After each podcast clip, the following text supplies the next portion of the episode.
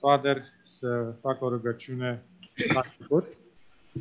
Să invocăm prezența Domnului în mijlocul nostru. Tatăl nostru care ne ești în cerul, sfințească-se numele Tău în inima și în mintea noastră și facă-se voia Ta cu noi. Dorim binecuvântarea Ta, Tatăl nostru, să o levești peste sufletele noastre în aceste momente, să ne pregătești inima prin puterea Duhului Sfânt, ca să putem înțelege acest mesaj pe care Tu doresc să ne-l oferi în aceste momente. Te rugăm să vintezi acest mesaj, să vintezi pe fratele pastor, conduită putere din Duhul Tău cel Sfânt, ca să poată să o transmită prin puterea Duhului Sfânt și astfel inima noastră să-L poată înțelege, să poată să-L priceapă, să-L primim în inima și în mintea noastră și astfel sufletele noastre să poată crește în harul și în cunoștința Domnului și Mântuitorului Hristos. Te rugăm să fii cu noi, să rămâi cu noi și în noi și pentru toate și în tot dorim să-ți aducem laudă, slavă, cinste, mărire, închinare, să cuvine ție, Tatăl nostru, Domnului Iisus, Duhului Sfânt, acum și în toată veșnicia, ajută-ne și primește-ne. Amin. Amin. Amin. Uh, aș dori să vă spun că avem uh, patru invitați pentru muzică. În primul rând o invităm pe Elis să ne cânte ceva, apoi Daniel, Octavian și familia Nica Ștefan și sora Viorica. Poftim, Elis?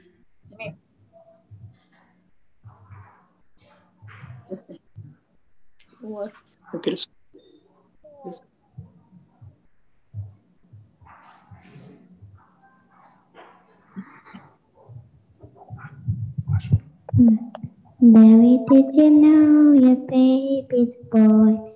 He once walked on the water. Did you know your baby's boy?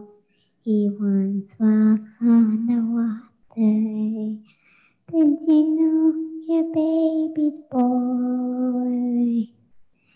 He once walked on the water. Did you know your baby's boy? Așa să vedem. Hmm? Hmm.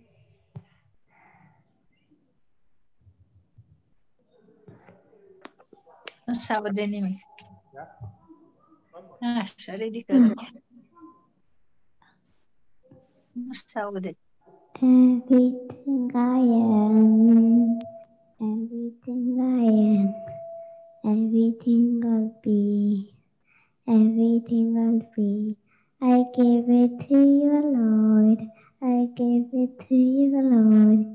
And you will think on me, think on me. Every sign I see, every praise I bring, everything I do is a gift to you. Amen. Go. Thank you.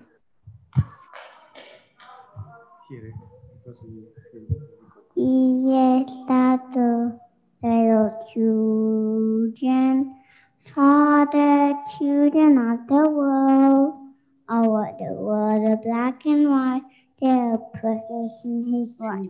Jesus love the world, children of the world. Jesus love the children, Father, children of the world. Our the world of black and white, They are their presenting what Jesus loved the world, children of the world.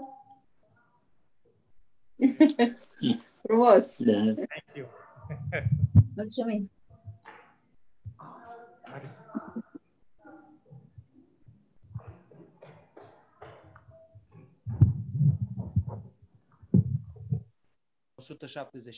Trei Lumina-i Hristos. Uh, Sunt trei strofe, aș dori să le cântăm pe toate, nu sunt foarte lungi. Uh, Am să fac o mică introducere. Uh, Dacă opriți microfoanele, puteți să cântați împreună cu orga. Mulțumesc. Nu le închidem, că nu putem să le deschidem.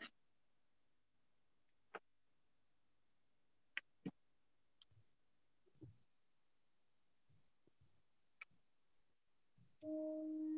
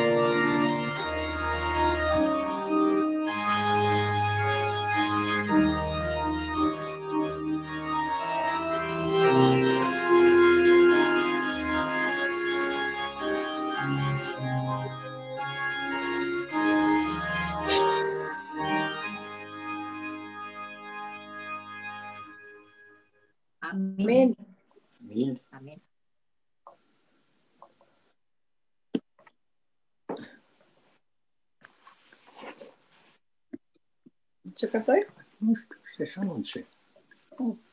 Familia Ștefan, sora, familia Ștefan Nica și sora Viorica, îi așteptăm să ne cânte o melodie.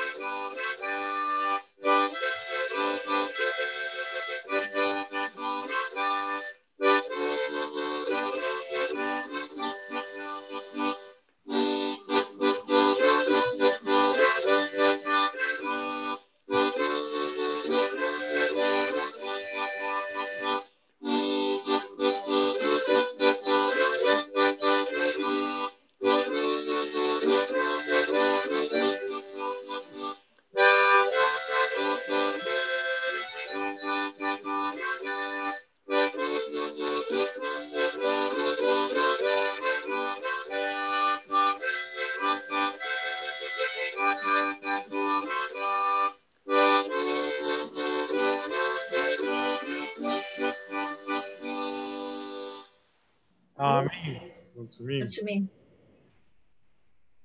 Vă spunem un bun venit din nou și în acest sabat la seria de prezentări evanghelistice Mesajul lui Dumnezeu pentru timpul sfârșitului. Titlul mesajului de astăzi este Roata profeției se întoarce. Uh, subiectul uh, fiarei este un subiect foarte important. Apocalips, capitolul 4, 14, versetul 9 ne spune dacă se închine cineva fiarei și icoanei ei și primește semnul ei pe frunte sau pe mână. Acesta este mesajul celul de-al treilea înger. Uh, semnul fiare se va pune în aplicare înainte de începerea ultimilor șapte plăci. Și versetul următor arată foarte clar care va fi pedeapsa. Apocalips, capitolul 14, versetul 10. Va bea și el din vinul mâniei lui Dumnezeu turnat neamestecat în paharul mâniei lui și va fi chinuit în foc și în pucioasă înaintea sfinților îngeri și înaintea mielului. Uh, cu siguranță că vrem să evităm această pedeapsă îngrozitoare. În uh, Apocalips, capitolul 13, versetul 1, citim Apoi am stat pe nisipul mării și am văzut ridicându-se din mare o fiară cu zece coarne și șapte capete. Pe coarne avea zece cununi împărătești și pe capete avea nume de hulă. Uh, observați uh, că primul simbol este fiara, al doilea simbol este mare. Și vom găsi imediat cheia care va debloca sensul uh, simbolurilor. În profeția lui Daniel, capitolul 7, sunt patru fiare care au ieșit din mare. Leul, ursul, leopardul și fiara de nedescris. Apocalips, capitolul 13, versetul 2. Fiara pe care am văzut-o semăna cu leopard avea labe ca de urs și gură ca o gură de leu. Fiara din uh, Apocalips uh, este compusă din leu, urs și leopard. Acum, vine întrebarea. Ce reprezintă o fiară în profeție? Daniel, capitolul 7, versetul 17. Aceste patru fiare mari sunt patru împărați care se vor ridica pe pământ. O fiară, deci, reprezintă o putere sau un regat pământesc. Iar Apocalips, capitolul 13, versetul 5, spune Balaurul i-a dat fiarei puterea lui, scaunul lui de domnie și o stăpânire mare. I s-a dat o gură care rostea vorbe mari și fule și i s-a dat putere să lucreze 42 de luni. Aici găsim un alt simbol numit Balaurul care i-a dat fiare puterea să domnească 42 de luni. Pe cine reprezintă Balaur?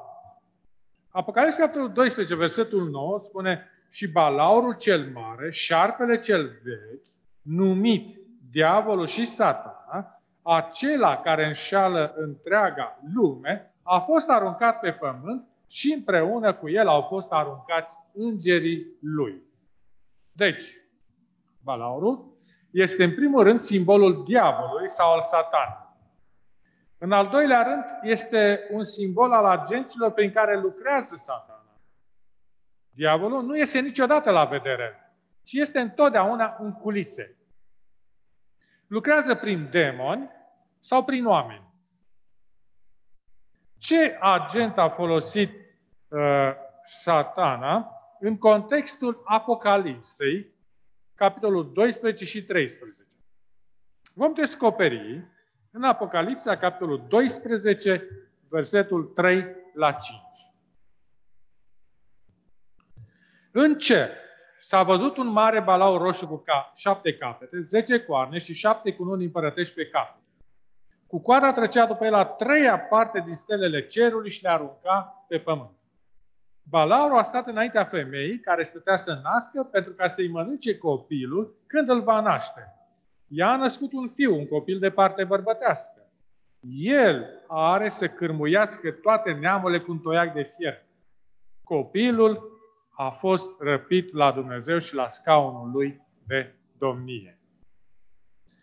Femeia o reprezintă pe Fecioara Maria, deoarece ea a născut pe pruncul Isus. A existat un singur copil născut pe acest pământ, destinat să conducă toate națiunile. Iar acum el stă la tronul lui Dumnezeu. Prin cine a lucrat satana pentru a-l distruge pe pruncul Isus? Prin regele Irod. Acesta a dat decretul ca băieții în vârstă de până la 2 ani să fie uciși. Irod a fost un rege păpușar într-un stat vasal al Imperiului Roman păgân. De fapt, autoritatea pe care o exercita era autoritatea Romei. Satana, deci, a lucrat prin Roma păgână. În timpul lui Constantin cel Mare, capitala a fost transferată de la Roma la Constantinopol, oraș situat în Turcia de astăzi. Și romanii credeau că o relocare a capitalei lor va consolida imperiul. Astfel, orașul uh, Romei a fost predat jurisdicției conducătorilor religioși care prezidau aici. Din acea zi și până în prezent, Biserica Romană a moștenit orașul Roma ca centru al puterii și influenței sale. Deci, fiara din Apocalipsa capitolul 13 reprezintă Roma în faza ei păgână și papală. Se pune întrebarea, suntem siguri că această fiară reprezintă sistemul papal? Da, există dovezi suplimentare. În uh, Apocalips, capitolul 13, versetul 5 și 6, care spune așa. I s-a dat o gură care rostea vorbe mari și hule. I s-a dat putere să lucreze 42 de luni. Ea și-a deschis gura și a început să rostească hule împotriva lui Dumnezeu, să-L culească în numele cortul și pe cei ce locuiesc în cer. Cheia care deblochează timpul profetic se găsește în numeri, capitolul 14, versetul 34. Un an de fiecare zi. Și în Ezechiel, capitolul 4, versetul 6, spune îți pun câte o zi pentru fiecare an. Balaurul a dat putere fiare să lucreze 42 de luni. Câte zile profetice sunt în 42 de luni? Calendarul lunar folosit la momentul în care a fost scrisă Biblia conținea 30 de zile pe lună. Pur și simplu, înmulțim 42 cu 30 și ne oferă echivalentul a 1260 de zile profetice sau 1260 de ani. Împăratul Constantin a dat uh, bisericii cetatea Romei și a stabilit creștinismul ca religie oficială a Imperiului. Dar sistemul papal n-a primit autoritate supremă până în anul 538. Imperiul Roman a început să se destrame. Diviziunile sale au devenit națiuni ale Europei moderne. Ele sunt reprezentate de cele 10 coarne uh, din ale fiare din Apocalips, capitolul 13. Șapte din aceste regate au acceptat supremația episcopului Romei uh, și trei dintre ele s-au opus sistemului religios, religios roman. Erau Heruli, Ostrogoții și Vandalii. Și biserica din Roma a avut succes în a le supune. Ultima dintre puterile opozante goții au fost în și în 538. Și aceasta a dat Romei papale supremația incontestabilă. Prin urmare, cei 1260 de ani au început la în anul 538. În același an, împăratul Justinian a ridicat episcopul Romei la rangul de șef peste toate bisericile, apărătorul doctrinelor și corectorul ereticilor. Dacă adăugăm cei 1260 de ani la anul 538, ajungem la anul 1798. Ce s-a întâmplat la anul 1798? A pus capăt, de a pus capăt puterii papalității. Napoleon se străduia să instaureze o dictatură în toată Europa. Și el știa că conducătorii religioși ai Romii aveau mai multă influență asupra poporului decât el. Așa că în anul 1798 l-a trimis la Roma pe generalul Bertie să desfințeze guvernul papa. Și papa a fost dus ca prizonier în exil. Ioan a văzut puterea fiarei intrând în captivitate. Apocalipsa, capitolul 13, versetul 3. Unul din capetele ei părea rănic de moarte. Și întreaga lume a crezut că papalitatea a, s-a, s-a terminat. Și profeția mai spune în Apocalips, capitolul uh, 13, versetul 3. Dar rana de moarte fusese vindecată și tot pământul se mira după fiară.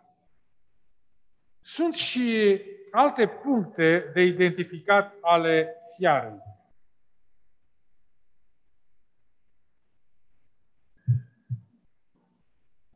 Am citit în Apocalipsa capitolul 12 și 13 că această putere a hulit și persecutat în timpul domniei sale de 1260 de ani.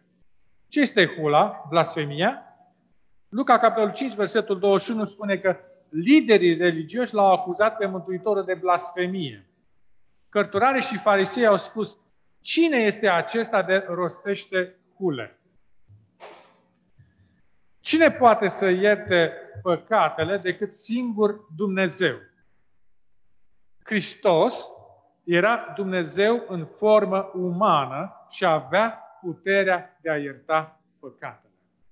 Dar liderii religioși l-au considerat ca fiind un simplu om și l-au acuzat de blasfemie. Blasfemia apare când o ființă muritoare își asumă puterea și prerogativele care aparțin lui Dumnezeu. Sistemul religios roman se concentrează în jurul mărturisirii păcatelor și se susține că preotul are puterea de a ierta sau de a ține un individ în păcatele lui. În publicații romane citim, există un om pe pământ care poate ierta păcatele și acesta este preotul catolic. Preotul stă ca mijlocitor între Dumnezeu și om. The Catholic National din uh, iulie 1895 scria Papa nu este doar reprezentatul lui Isus Hristos, ci este însuși Isus Hristos, ascuns sub vălul cărnii. Este aceasta o blasfemie? Cred că da. Studii în istoria bisericii, pagina 389. În 1335, episcopul Alvarez Pelayo stabilește doctrina conform căreia Hristos a luat natura lui Dumnezeu și a omului. Așa că papa nu este pur și simplu un om, ci mai degrabă un Dumnezeu pe pământ. Martin Luther și alții au protestat vehement împotriva pretențiilor blasfemice de infabilitate papală. Este evident că fiara din Apocalips 13 este o putere religioasă pentru că primește închinare. Iar în Apocalips, capitolul 13, versetele 4 și 8, citim. Și au început să se închine fiare, zicând, cine se poate asemăna cu fiara și cine se poate lupta cu ea. și toți lăpcuitorii pământului îi se vor închina. Toți aceia al căror nume n-a fost scris de la întemerea lumii în cartea vieții melului care a fost junghiat. Totuși, sistemul papal era mai mult decât o putere religioasă. Era și o putere politică, era o unire a bisericii cu statul. Conducătorii religioși erau într-o poziție de superioritate și putere asupra conducătorilor civili. În uh, cei 1260 de ani de supremație papală, conducătorii papal au condus suprem. Era riscant să iei o poziție religioasă contrară învățăturilor și practicilor lor. Dacă un rege sau șeful statului făcea acest lucru, era excomunicat. Și acest lucru s-a întâmplat cu Henric al IV-lea al Germaniei. A fost excomunicat. N-a trecut mult timp până când a aflat că și-a pierdut puterea de rege. Pentru a-și recăpăta poziția, a călătorit în toiul iernii pentru o audiență la Roma. A sosit la castelul papal de iarnă, a rămas desculț timp de trei zile în zăpadă până i s-a acordat audiența pentru așa zisele lui greșeli. Credincioșii care s-au opus învățăturilor Bisericii Romane au fost aspru persecutați. Persecuția este ilustrat uh, grafic în capitolul 12 din Apocalipsa. Imaginează biserica ca o femeie fugită în postie pentru protecție. Femeia profeția biblică reprezintă o biserică. Creștinii care urmau numai Biblia au fost nevoiți să fugă în munți pentru protecție. Istoricul Johann Bengel scria în secolul al XVII Fiara descrisă aici este papalitatea. Încă de pe vremea valdenzilor acest lucru a fost confirmat de sângele atâtor martori pentru adevăr. The Western Watchman, o publicație romană, admite Biserica a persecutat. Când biserica crede că este bine să folosească forța fizică, ea o va folosi. Renumitul catolic Thomas d'Aquino a spus Eretici ar trebui să fie dați la moarte, la fel ca și alți criminali. Să analizăm acum un punct final de identificare a fiarei. Apocalipsa, capitolul 13, cu versetul 18. Spune așa, aici e înțelepciunea. Cine are pricepere să socotească numărul fiarei, căci este un număr de om și numărul ei este 666. În versetul precedent, Apocalipsa capitolul 13 cu versetul 7, se vorbește despre uh, numărul numelui său. Uh, titlul oficial al conducătorului papal este înscris pe coroana sa.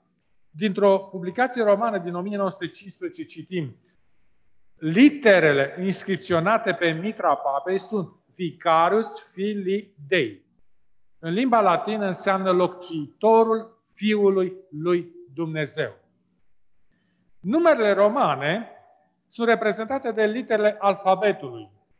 Și numerologia era destul de populară la vremea când a fost scrisă această profeție. Când adăugăm împreună, val, împreună valoarea acestor litere, ajungem la numărul 666. Și numărul 666 nu este semnul fiarei, ci este doar una dintre caracteristicile care identifică fiara. Toate punctele de identificare se potrivesc Romei în faza ei păgână și papală, ca fiind puterea descrisă în Apocalips, capitolul 13. Când Biblia a început să fie tradusă în diferite limbi, oamenii au putut vedea aceste dovezi. Dar doi savanți catolici, Robert Bellarmin și Francisco de Ribera, au avut sarcina să caute o interpretare alternativă la aceste pasaje. Și s-au descurcat foarte bine, folosind alte metode de interpretare decât cea istoricistă. Unul din ei a folosit futurismul și altul preterismul. Astfel au deturnat atenția oamenilor de la Roma papală. De atunci, 99,9% din lumea protestantă a luat momeală. Și această profeție de 2300 de ani este total neînțeleasă. Întrucât am identificat fiara, care este semnul ei de autoritate? Catholic Record din Londra, 1 septembrie 1923, scria Duminica este semnul autorității noastre. Biserica se află deasupra Bibliei iar acest transfer al sabatului este o dovadă a acestui fapt. Scena pentru aceasta a fost așezată de Imperiul Roman, de Împăratul Roman Constantin. Imperiul se prăbușea și Constantin încerca să sudeze printr-o religie universală. De aceea a devenit creștin și a stabilit creștinismul ca religie oficială. A sprijinit biserica cu bani de la guvern, a poruncit ca armatele sale să fie botezate mărșăluind prin râuri și în anul 321 împăratul constituit împăratul Constantin a instituit legea duminicală. S-a trecut de la închinarea la soare la creștinism. Liderii religioși au descoperit că era mai ușor să-i ducă pe păgâni în bisericile uh, lor în ziua de duminică decât în sabat. Așa că s-au întâlnit în uh, Consiliul din Laodicea în anul 336. Și atunci au transferat oficial ziua de închinare din ziua șaptea la prima zi a săptămânii. Monsenorul Luis Segur scria Biserica Catolică este cea care a schimbat ziua de odihnă la duminică. Respectarea duminicii de către protestanți este un omagiu pe care îl aduc autorității Bisericii Catolice. Biblia spune în Exodul, capitolul 20, versetul 8 la 11, că ziua a șaptea este ziua de odihnă închinată Domnului. Clericul Enright scria, Biblia spune, adu-ți aminte de ziua de sabat. Biserica Catolică spune, nu, prin puterea mea desfințez ziua sabatul și vă poruncesc să păziți prima zi a săptămânii. Și iată cum întreaga lume civilizată asculta respectuos de porunca Bisericii Catolice. Clericul Enright continuă. Am oferit în mod repetat suma de 1000 de dolari oricui va dovedi din Biblie că duminica este ziua de odihnă. Și nimeni n-a cerut banii. Nu există un singur text biblic ca să respectăm duminica sau prima zi a săptămânii, indiferent de motiv. Citim în Catechismul convertit la pagina 50. Întrebare. În ce zi este ziua sabatului? Răspuns. Sâmbăta este ziua sabatului. Întrebare. De ce păzim duminica în loc de sâmbătă? Răspuns. Deoarece Biserica Catolică în Consiliul de la Laodicea a transferat solemnitatea de la sâmbătă la duminică. Întrebare. Aveți vreun alt mod de a dovedi că Biserica are puterea de a institui sărbători sau precepte? Răspuns. Dacă n-ar fi avut o astfel de putere, n-ar fi putut face acest lucru. Nu există nicio bază scripturistică. Acest lucru vine ca un șoc pentru mulți protestanți care păzesc duminica. Presa catolică din Australia, 25 august 1900, scria Duminica este o instituție catolică și pretențiile sale de respectare pot, pot fi apărate doar pe principiile catolice. De la începutul până la sfârșitul Bibliei nu există un singur verset care să permită transferul închinării săptămânale din ultima zi a săptămânii la prima. Vedeți, am permis papalității să ne spună în propriile lor cuvinte despre semnul autorității lor. Este evident că acest semn implică duminica ca zi cum va fi aplicat semnul? Apocalipsa, capitolul 13, versetul 16 și 17 spune Și a făcut ca toți, mari și mici, bogați și săraci, slobă și rog, să primească un semn pe mâna dreaptă sau pe frunte. Și nimeni să nu poată cumpăra sau vinde fără să aibă semnul acesta, adică numele fiarei sau numărul numelui ei. Boicoturile economice vor fi provocate împotriva celor care refuză să primească semnul fiarei. Totuși, acest lucru va fi ușor în comparație cu cele șapte plăci împotriva celor care acceptă semnul fiarei. Apărătorii legislației duminicale spun, este posibil să nu putem controla vremea, dar vom controla Congresul American cu privire la legiferarea legilor duminicale. W.S. Ireland, arhiepiscopul de la Los Angeles, spunea, propunem să organizăm o ligă de odihnă duminicală și să construim o ghilotină în Statele Unite. Fiecare politician va înțelege că este destinat să fie decapitat politic dacă nu ne dă legislația pe care o solicităm.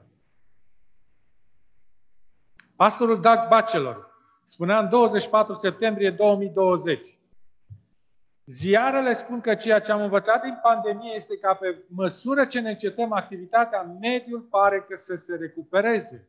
Și ar fi o idee bună ca măcar în fiecare duminică toate lumea din orice religie ar fi, chiar și atei, ne-am angajat cu toții o duminică în favoarea climei.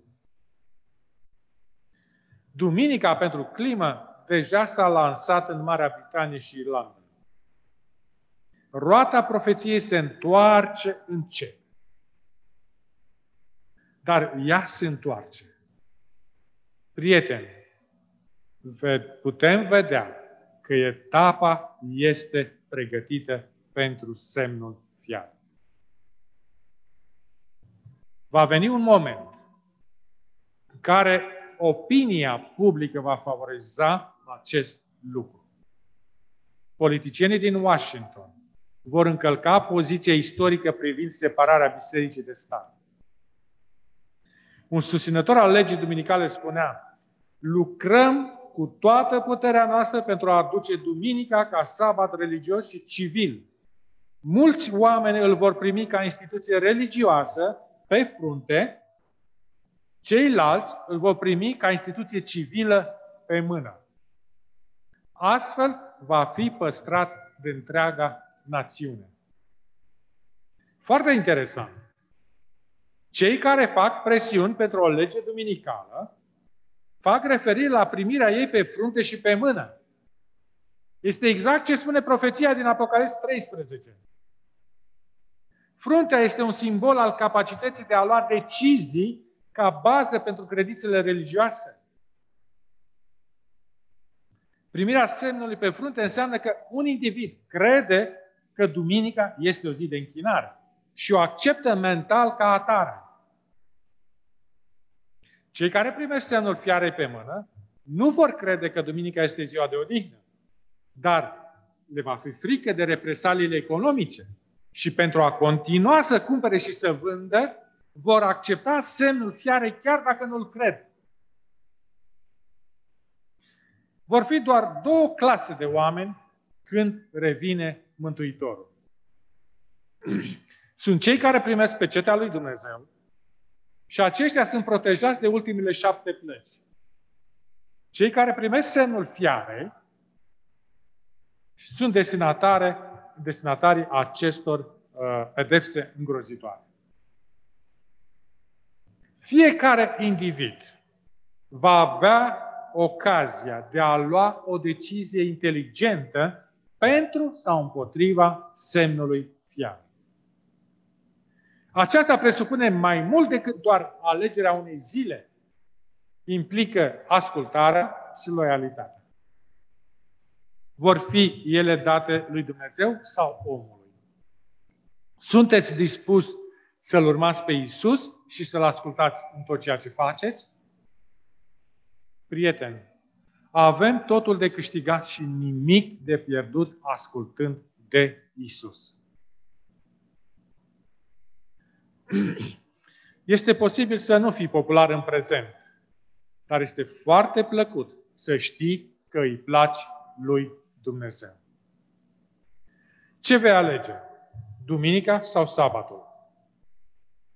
Pe pancata de duminică vedem relații Romei, conducătorii bisericilor populare, personalități politice și de afaceri. Și ei te invită. Vină și stai cu noi. Respectarea duminicii pare a fi un lucru ușor și convenabil de făcut. Acum să ne uităm la cei care respectă sabatul. Îl vedem pe oamenii lui Dumnezeu din toate veacurile. Adam, Enoch, Noe, Avram, Iacob, Iosi, Moise, David, profeții, apostolii și toți membrii Bisericii Timpurii. Privim din nou. Când privim din nou, îl vedem pe Mântuitorul înălțat deasupra lui. El zâmbește cu grație și ne invită să stăm alături de El. Decizia noastră este foarte importantă. Dumnezeu va judeca închinarea noastră prin deciziile noastre. Vei sta alături de Isus? Ce zi minunată va fi întoarcerea Mântuitorului pentru toți cei care fac alegerea corectă. În dialogurile sale, Platon relatează judecația și execuția marelui filozof Socrate. Aflat în fața judecătorilor săi, care îi cereau să cedeze, el le-a spus, Atenieni, sunt mai multe chipuri de a scăpa de moarte, dacă cineva cutează să spună și să facă orice. Însă nu acest lucru e greu să scapi de moarte, ci mult mai greu este să scapi de ticăloșie. Și această acuzație era în mod direct, indirect adresată judecătorilor săi. Și ei au înțeles foarte bine aluzia și și-au dat votul de moarte. Văzând votul judecătorilor lui, Socrate a zis cu o undă de regret în glas. Acum e timpul să plecăm. Eu ca să mor, iar voi ca să trăiți. Care dintre noi se întreabă spre, se îndreaptă spre un bine mai mare, numai Dumnezeu știe. Nimeni nu-și alege moartea, însă își poate alege viața. O viață curată, sfințită de Dumnezeu, sfidează moartea, trece dincolo de ea. Apostolul Pavel spunea, căci pentru mine a trăi este Hristos și a muri este un câștig. Binele mai mare este să fim oriunde cu Hristos. Dumnezeu să ne ajute să alegem să fim cu El. Amin.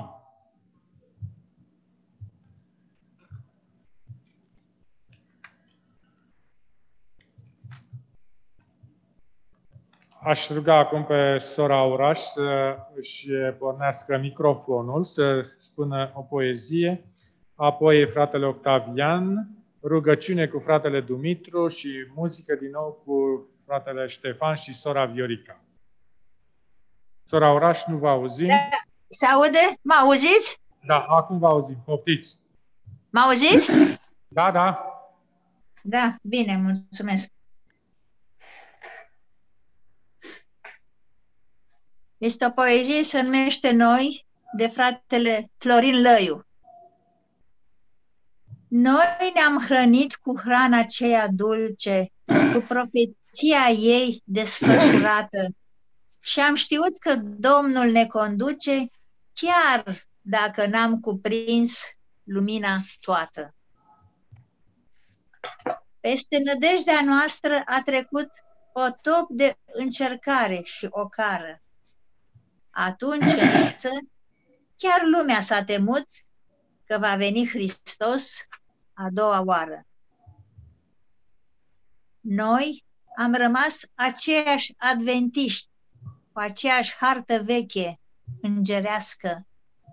Și dintr-o sută de apostoli triști, azi milioane sunt și or să mai sporească.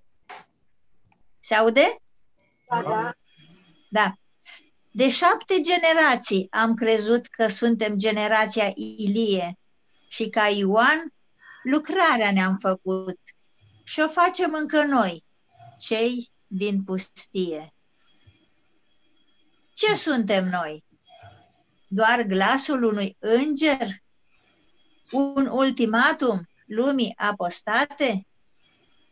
Noi dăm luceafăr inimii ce plânge și credem încă pașnici în dreptate?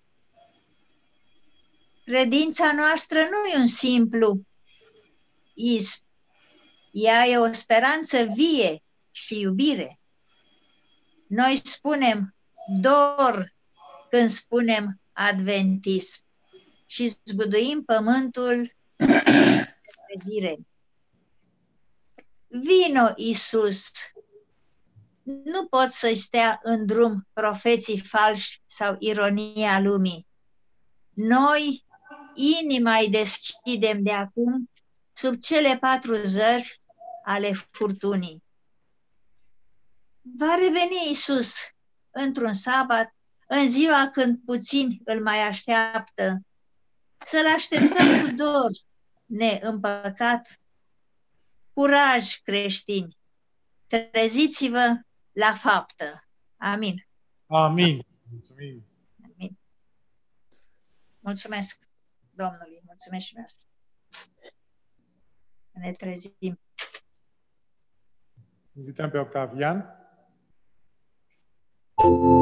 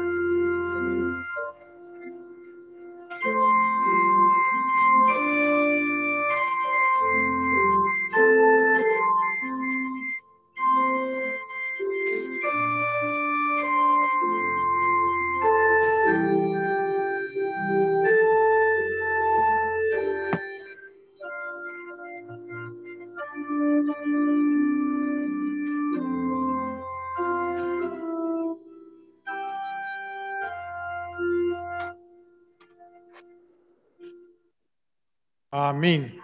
Mulțumim. Invităm pe fratele Dumitru pentru rugăciunea de închidere. Tată bun și sfânt din ceruri, Dumnezeu Jehova.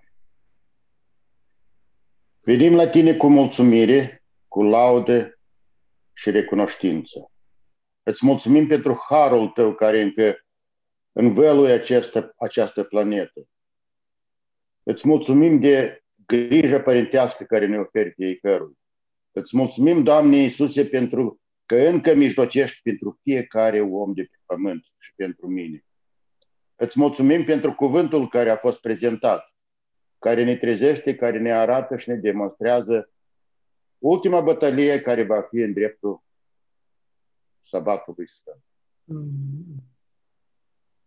Trăim pe acest pământ blastamat și suntem născuți aici.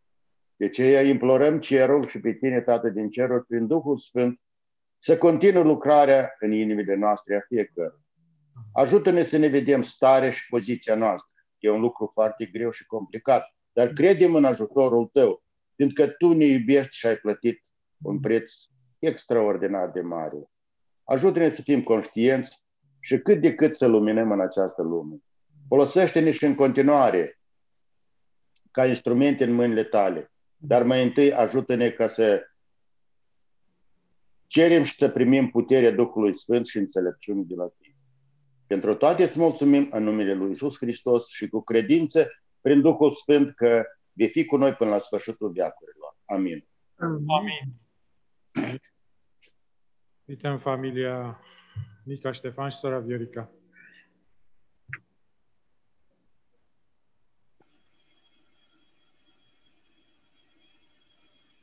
Nu vă, nu vă auzim. Centru blochează. Cred că trebuie să deblocați microfonul, familia sora Viorica, deblocați microfonul. Nu se aude.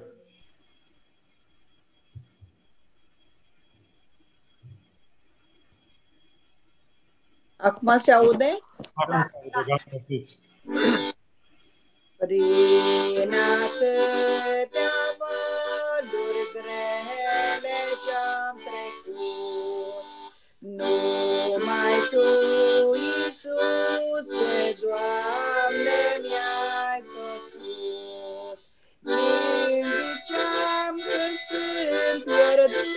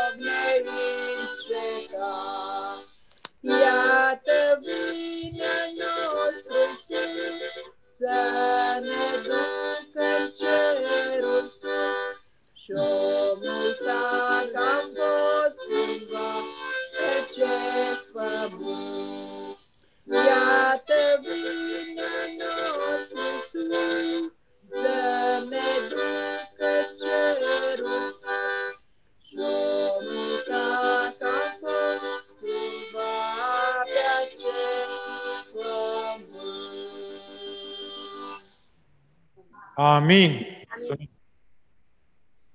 Uh, Aș vrea să mulțumim Bunului Dumnezeu pentru această ocazie care ne-a oferit-o.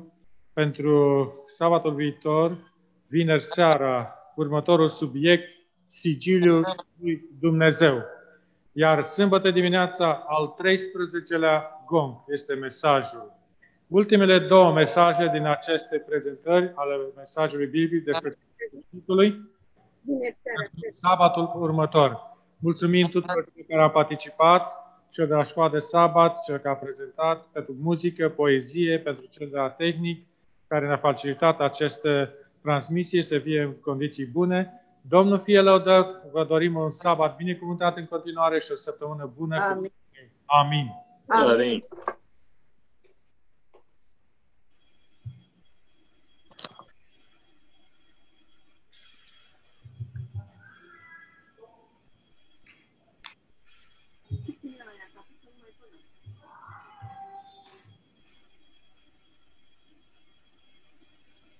Mulțumim pentru muzică, sora Viorica și frate Ștefan.